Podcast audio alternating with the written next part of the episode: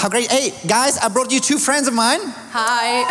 Hello, hello. Do you know these guys? Maybe some do. They're in between, yeah?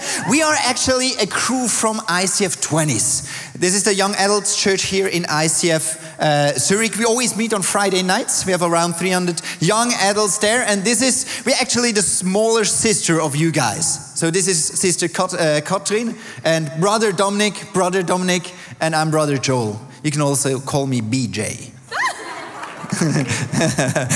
No, we don't. And you know, at the beginning of the year, we had like this message series about righteousness here in our church in 20s. And now Leo asked us to do a message, the three of us, and we thought this would be a great topic. Let's talk about righteousness. I hope you're ready, guys. So let's start.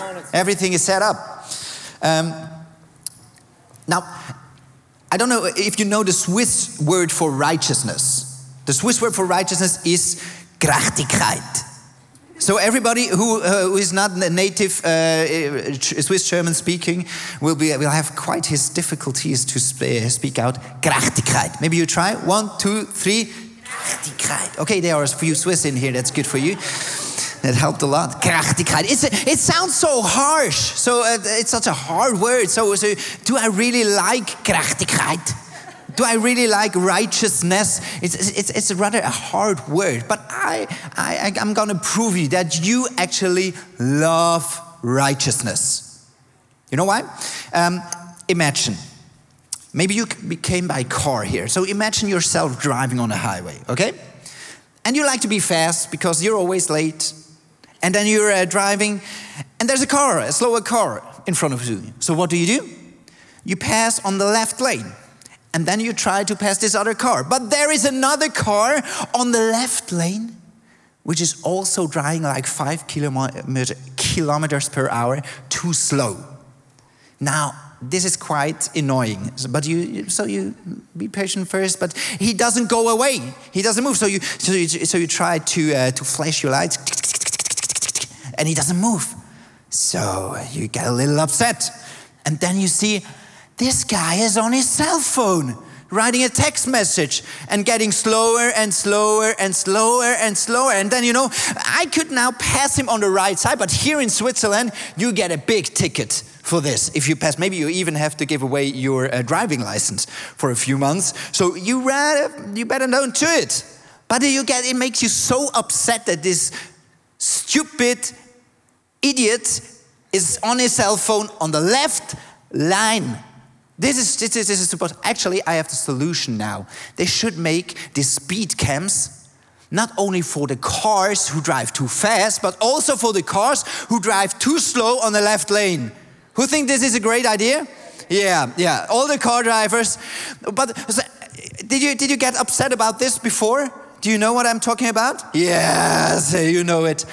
So I asked myself, I'm maybe losing about 30 seconds.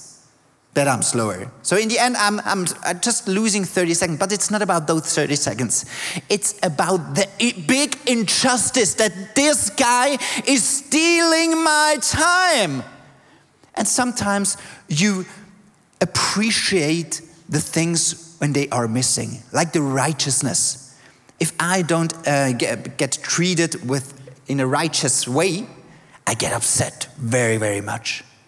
I want to tell you another story about righteousness. When I was a kid, about 12 years old, I could go to one of my first weddings. And I was a kid, but I knew the wedding is maybe the most beautiful day in the lives of those who get married. So it's a very important thing. But we kids, we were playing there, and there was like this shelf in the toilet. And if you go up onto this sideboard, it was like a sideboard. If you go up, you could look into the cabin where your friend was peeing, and we had like a big fun with this whole thing. So we were just climbing there around in a toilet, and all of a sudden, like this shelf underneath me broke down and it crushed into 1,000,000 pieces, and the whole toilet was destroyed almost, the whole floor. And it was so noisy that everybody came in and everybody looked, "Joel, what did you do with this toilet?" And I felt so ashamed. I felt so accused. I felt so guilty. How could I do this? I destroyed their whole wedding. Now, years later from now I think, it's just a funny story, and they didn't, it was not so big for anybody else. But I still remember this feeling of guilt, this feeling of injustice inside of me, this feeling of accusation inside of me. And I still know this all the time. This feeling comes back again. And I realized I love righteousness for myself. I want to be righteous. I want to be accepted. I want to be loved. I want to be whole. And that's a big desire inside of my heart. I want to be righteous. That's why it's good to look a bit closer. What does the Bible say about righteousness? But where does our sense of justice comes from? For about 2,000 years, we have this thinking of, where does this come from? It has influenced our thinking, our understanding of justice and righteousness. And this model, this basic model, has a name, even though a face. Her name is Justitia.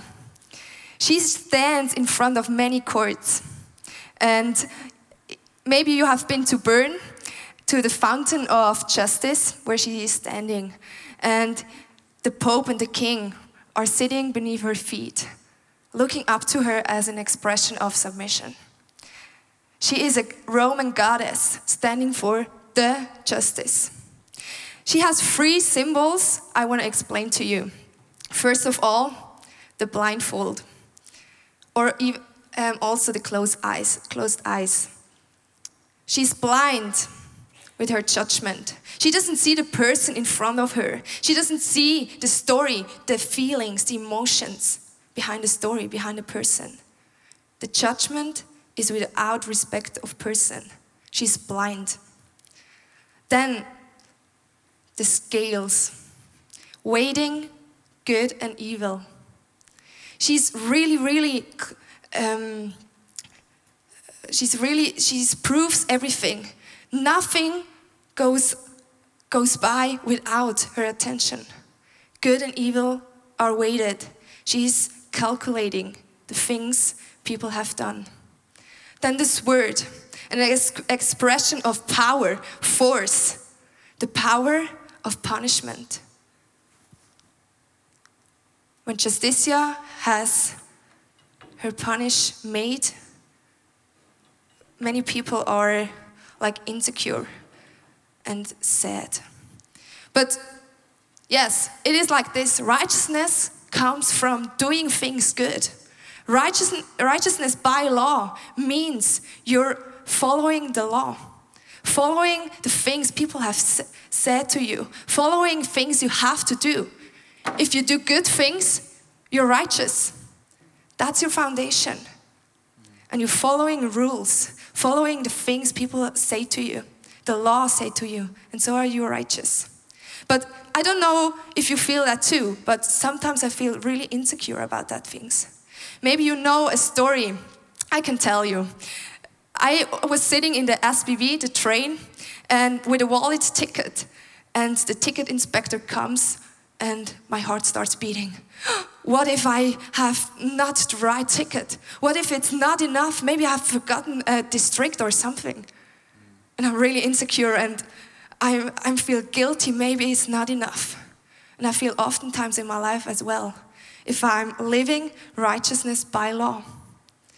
But we're not serving a god, a goddess of an old Roman empire. We serve a God whose name is Jesus. Yes. And his understanding of righteousness or following the law is something different. We read in the Bible in Romans 3:20, for no one can ever be made right with God by doing what the law says, commands. The law simply shows us how sinful we are. The law simply shows us how sinful we are. We're not made righteous by following the law. We see and we understand how sinful we are. Now, I don't want to serve a God like this. And if we compare Justitia, the God of justice, with Jesus, I see big differences. Yeah. My God, Jesus, he sees the person. He's not blind. Yeah. The Bible tells us that Jesus sees the heart. He sees the stories, the emotions. He knows you well. Yeah. He knows you by your name. Yeah. The scale is not calculating. But I read and I know that Jesus sat with the sinners, yeah, who wasn't right, not righteous. And we read and we know that Jesus was merciful and kind with those people. And Jesus came not to punish the world like Justitia does. He came to save the world, to save my and your soul. Now, why do we stand always on this righteousness by law?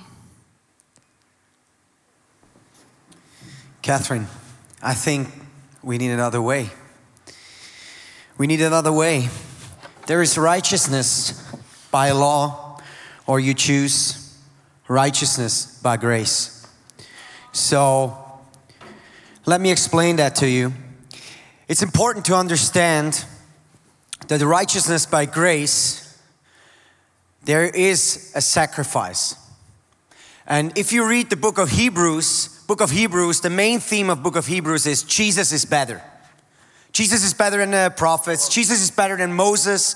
Jesus is better than Abraham, better than the angels. Jesus is better than the high priests. Jesus is better. If we read in Hebrews chapter 9, verse 14, it says, "Just think how much more the blood of Christ will purify our consciousness from sinful deeds, so that we can worship the living God. For by the power of the eternal Spirit, Christ offered himself to God as a perfect sacrifice for our sins." So we need another focus. Hebrews clearly talks about two covenants. Clearly talks about that Jesus came to fulfill an old covenant and bringing in a new and living way. It's a totally new concept. Jesus is our offering. He becomes our righteousness. He becomes our defender. Most of us believe in self-righteousness. We can see our lives. Most of the time we compare ourselves to each other. We compare how are we living. I searched out the definition of self-righteousness. I wanted to read it to you. The meaning of self-righteousness is people who habitually compare themselves with others and in the process of repeatedly come to the conclusion that they themselves observe customs, rules, and morals more strictly than others.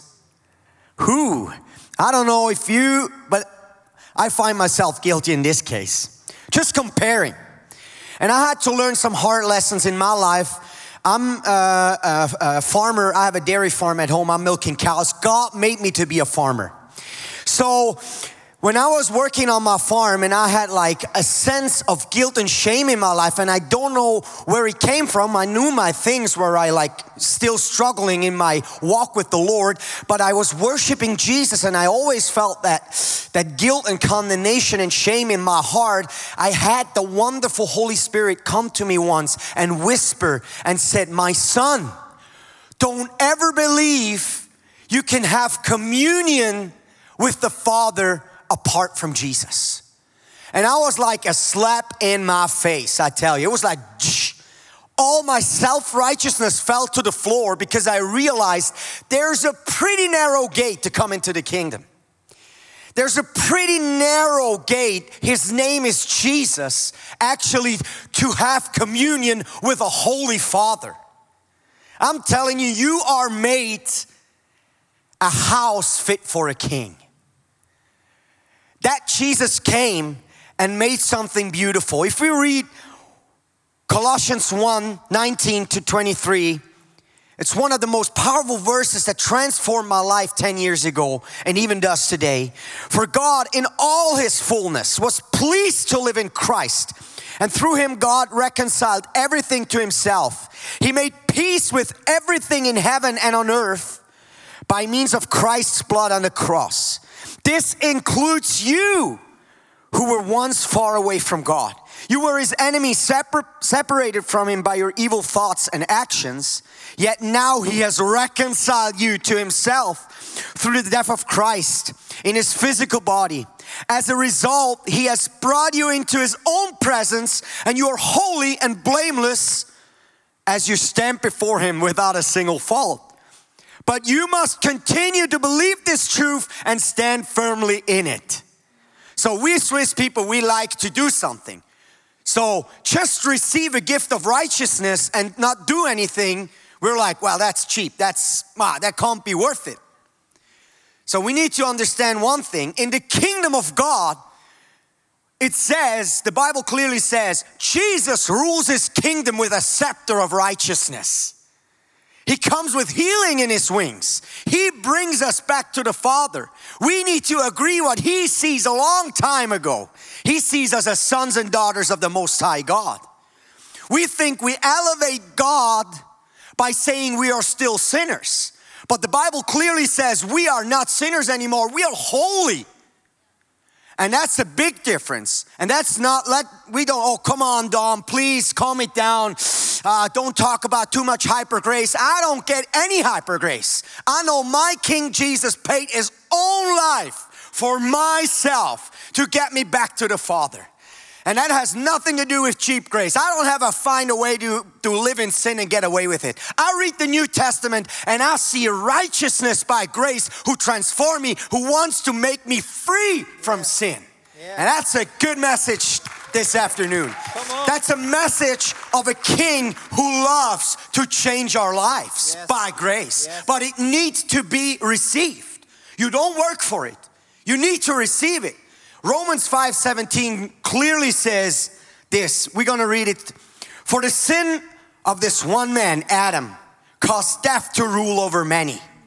But even greater is God's wonderful grace, and his gift of righteousness for all who receive it will live in triumph over sin and death through this one man, Jesus Christ. So I'm going to ask the international community this afternoon, who wants to reign over sin and death in his life? Is there somebody here who wants to reign over sin and death? Is there somebody here? So I'm going to tell you how to receive that every day. It's pretty easy. God made it so simple. Your alarm clock goes off in the morning, 5 o'clock, 6 o'clock, 7. I don't know when you have to get up. I'm milking cows. I go up 4:30. So my alarm clock goes up. I'm going out of my bed. That's my first thing. Thank you, Jesus. I want to receive abundance of grace and the gift of righteousness. You see me holy, blameless, and without a fault. Thank you that you've given me the opportunity today to live like Christ. Thank you for forming me and bringing hope and light through my life today. Thank you, Father, for accepting me forever. And you get up, 30 seconds out of your heart transforms your life. I'm telling you, if you agree with God, have seen a long time, it will change your life. You try to overcome sin, you will never get it. If you agree righteousness by grace, you see me as a son, you will transform your mind. You will transform your actions. Paul clearly says in Romans 6, be a slave to righteousness that leads to holiness. So if you want to live holy before God, you better make sure you are a slave of righteousness. You better make sure you realize you are a son and a daughter of the Most High God. And he's not just accepting you. He's not just standing back. He loves you.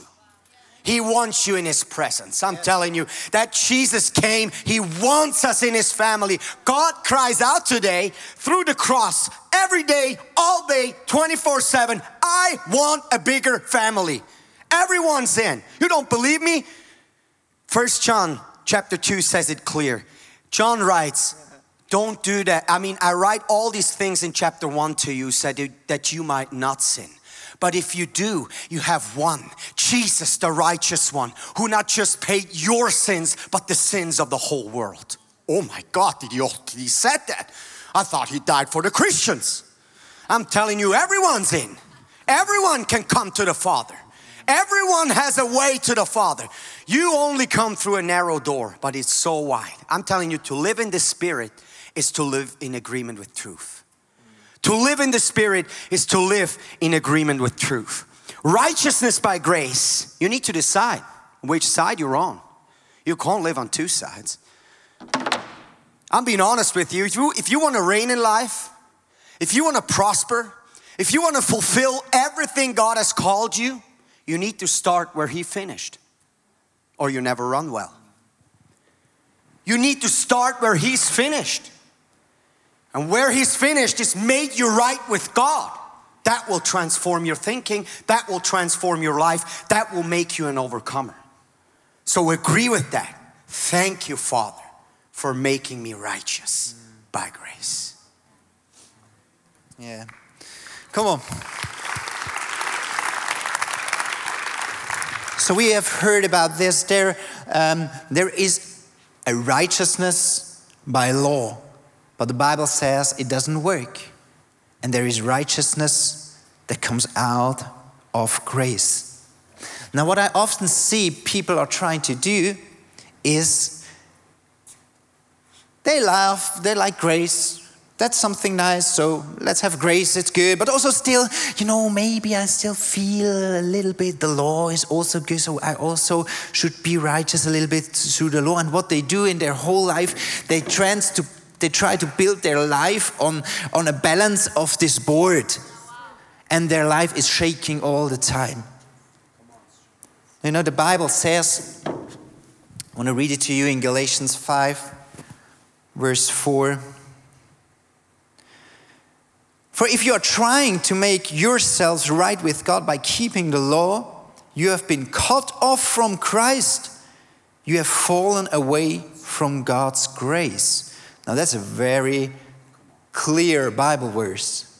What does it mean? It doesn't mean God has no mercy, no love for you anymore. That's not the point.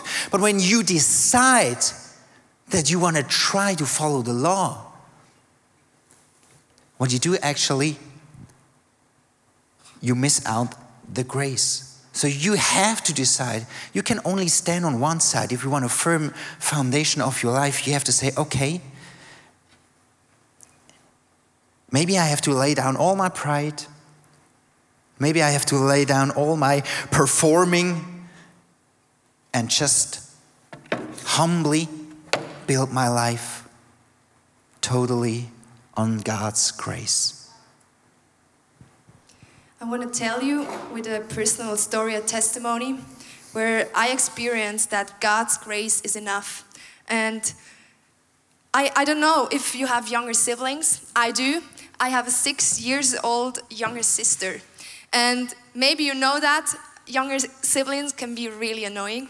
And my sister was like really annoying. I was in my teenage years and I don't know. I wanted to stand on my own feet. I wanted to experience my own things. And for my sister, I was always the hero. She wanted to be like me, dress like me, do the same things like me.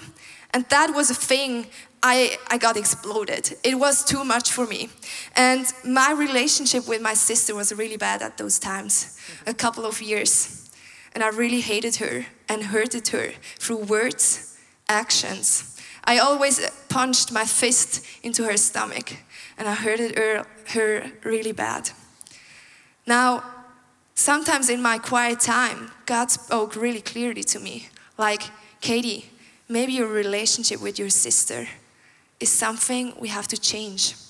And I felt bad when I hurted my sister. I felt really bad. And those lies, those words from the devil came. Katie, you're an unloving person. Even when you not can love your sister, how can you love your people next to you? The Bible says, hey, you have to love your neighbor. And I always felt so unloving. How can I love the people around me? I always tried from my own effort, from my own actions to love my sister. Sometimes it went good, but then I saw her with my t-shirt and I got exploded. And I hurted her and we had really bad discussions. Then I felt bad again. I'm an unloving person, but I have to try because the Bible says so. And I tried again. And as long as you try to be good by the motivation of guilt. You fall deeper and deeper. And I always felt not righteous. I felt so sinful, not a good person. And this identity of you are not a good person, you are an unloving sister. How can you ever love any other people? How can you love? And it went up and down, up and down. Then Jesus came into this situation. And I experienced that I have a power, I have a spirit of power. I have a spirit of love in me and self-control. And it's not about my effort. It's not about how good it goes day by day. It is His grace that changes everything. His blood poured out for me. And this was a truth I knew in my head, but a day it went to my heart. And I felt, hey, it's not about me. It's not through my effort. It's through grace that never changes. And I started to act through grace. As Dominic said, go down on your knees and pray. Grace will be with you. And still, sometimes my sister was annoying. Still, she stole my t-shirt. Still, she went to my room.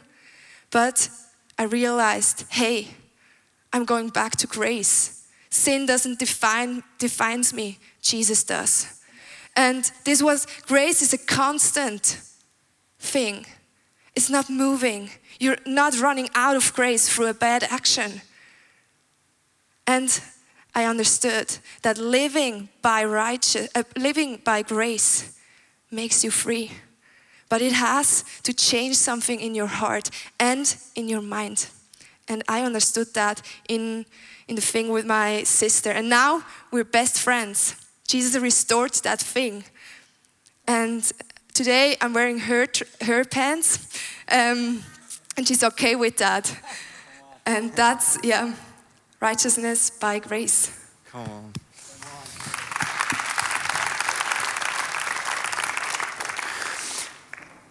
I want to invite you now, this afternoon, to take your guilt inside your heart that you feel.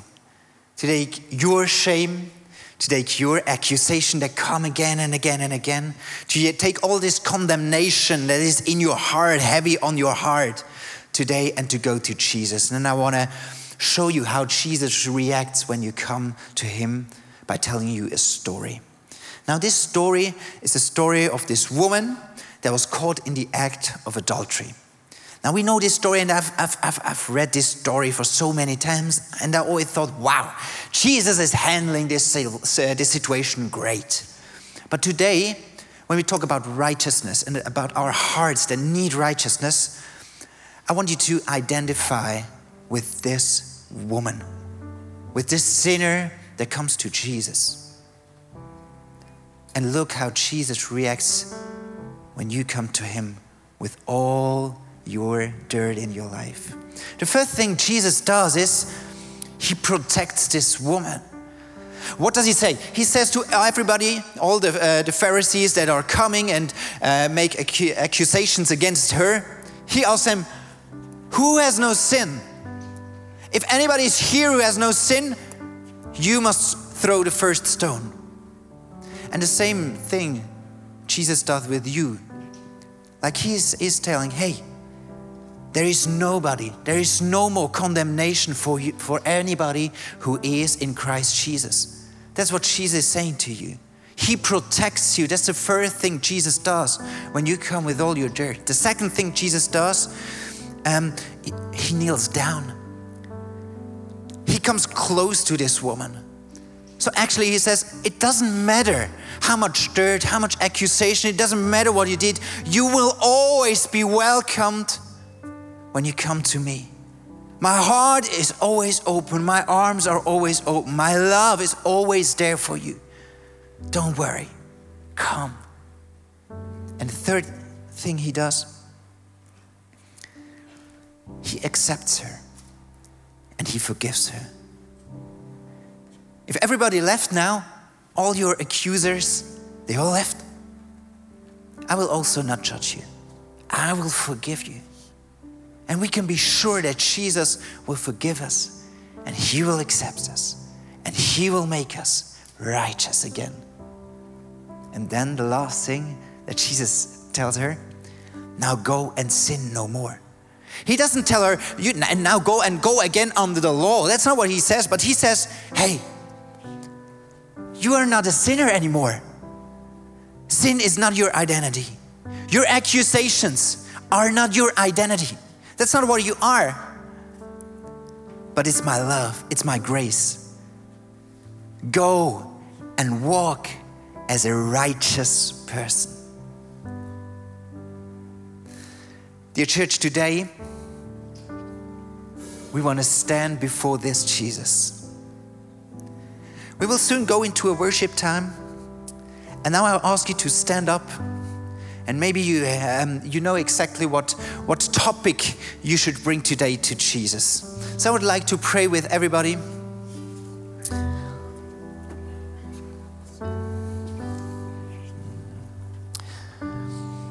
Jesus, we thank you so much that you made a new way. We need righteousness. We need acceptance. We need to be whole. We need to be pure, holy. That's why we need your grace. And Jesus, we repent where we tried to be righteous by the law. And today, Jesus, we acknowledge that we need your grace. We need your forgiveness in our whole life. And today, Jesus, we want to step on this foundation of your grace, of this righteousness that comes by your grace or what you've done for us.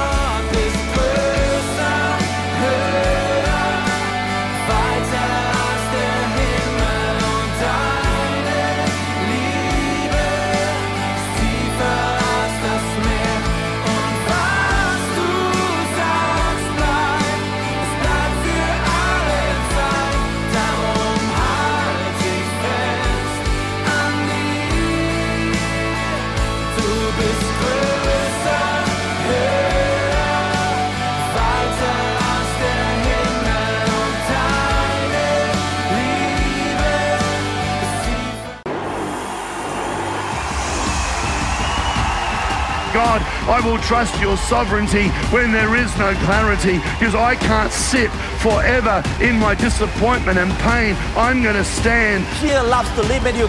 Fear loves to keep you where you are. Fear wants you to do what you have always done and never do anything else. Fear wants to shackle your potential, and fear always wants to limit you. The Word of God has a power in it like nothing else. Jesus, I'm afraid. Jesus, let's do it. And there are moments when you are in a ladder, when you are facing an area where you're super afraid. Pray, grab, hold, please don't give up.